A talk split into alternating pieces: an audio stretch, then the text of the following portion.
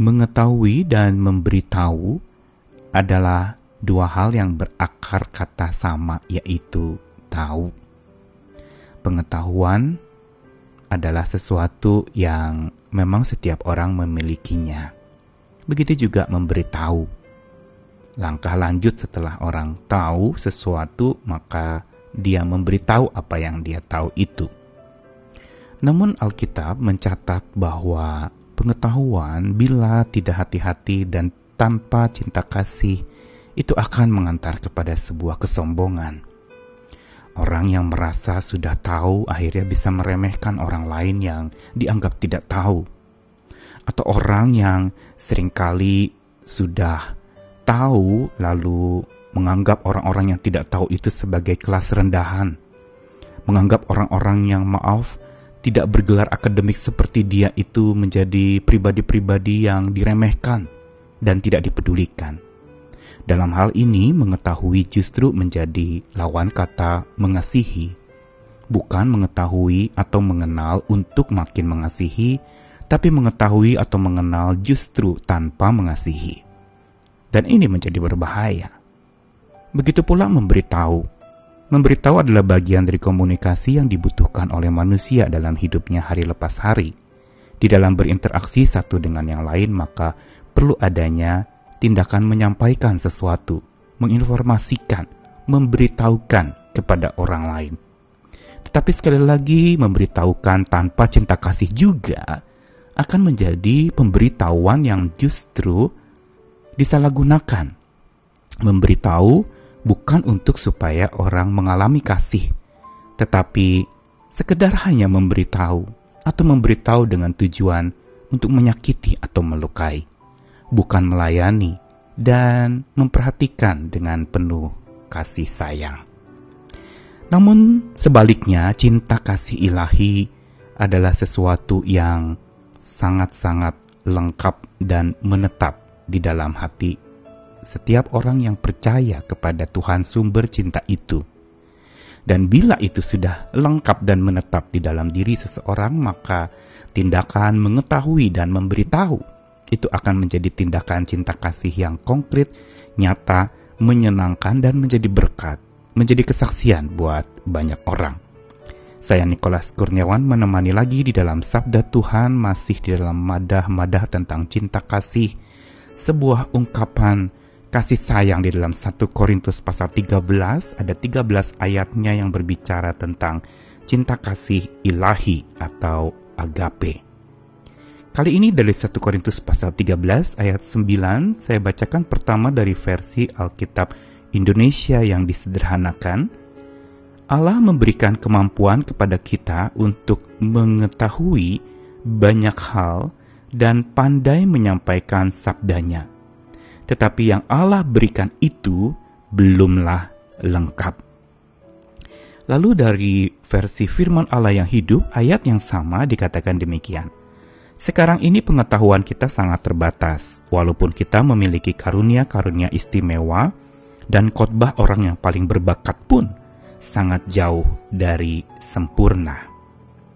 Sedangkan di dalam versi Alkitab terjemahan baru dari LAI dikatakan sederhana sebab pengetahuan kita tidak lengkap dan nubuat kita tidak sempurna.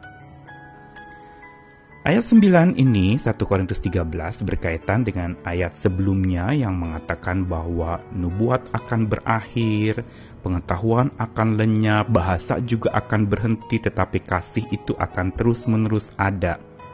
Tapi kali ini lebih ditegaskan tentang dua hal yang memang sesuai dengan pergumulan jemaat di Korintus, yaitu tentang pengetahuan dan penyampaian sabda Tuhan. Digunakan kata di dalam Alkitab itu nubuat kita tidak sempurna. Pengetahuan kita tidak lengkap. Kata tidak lengkap dan tidak sempurna ini sebenarnya kalau mau diterjemahkan secara harafiah, ini mau menegaskan bahwa pengetahuan kita itu hanya sebagian. Atau dengan kata lain, kita hanya bisa tahu sebagian tentang sesuatu. Dan nubuat kita juga dikatakan di dalam versi Alkitab bahasa aslinya hanya sebagian berarti tidak ada orang yang bisa mengetahui tentang apa yang Tuhan ingin katakan kepada manusia itu secara sempurna dan lengkap. Begitu pula pengetahuan kita. Ayat 9 dari 1 Korintus 13 ini sebenarnya sebuah undangan untuk kita menjadi lebih rendah hati lagi di dalam memahami tentang kasih Tuhan. Karena ketidaklengkapan kita dan ketidaksempurnaan kita di dalam mengetahui dan memberitahu itu sesungguhnya mengisyaratkan bahwa tak satu pun dari kita yang punya cinta kasih ilahi seperti dan selengkap cinta kasih ilahi Tuhan kita, Allah Bapa kita, Yesus Kristus dan Roh Kudus itu.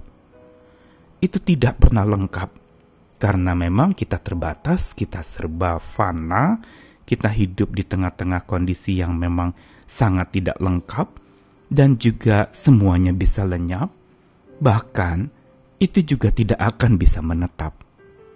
Tetapi cinta kasih ilahi itu adalah sesuatu yang kekal dan yang seperti dikatakan tidak pernah gagal kemarin itu mau memberitahu kepada kita pembandingan ini membuat kita harusnya menyadari betapa rapuhnya kita dan betapa membutuhkannya kita akan kasih Tuhan.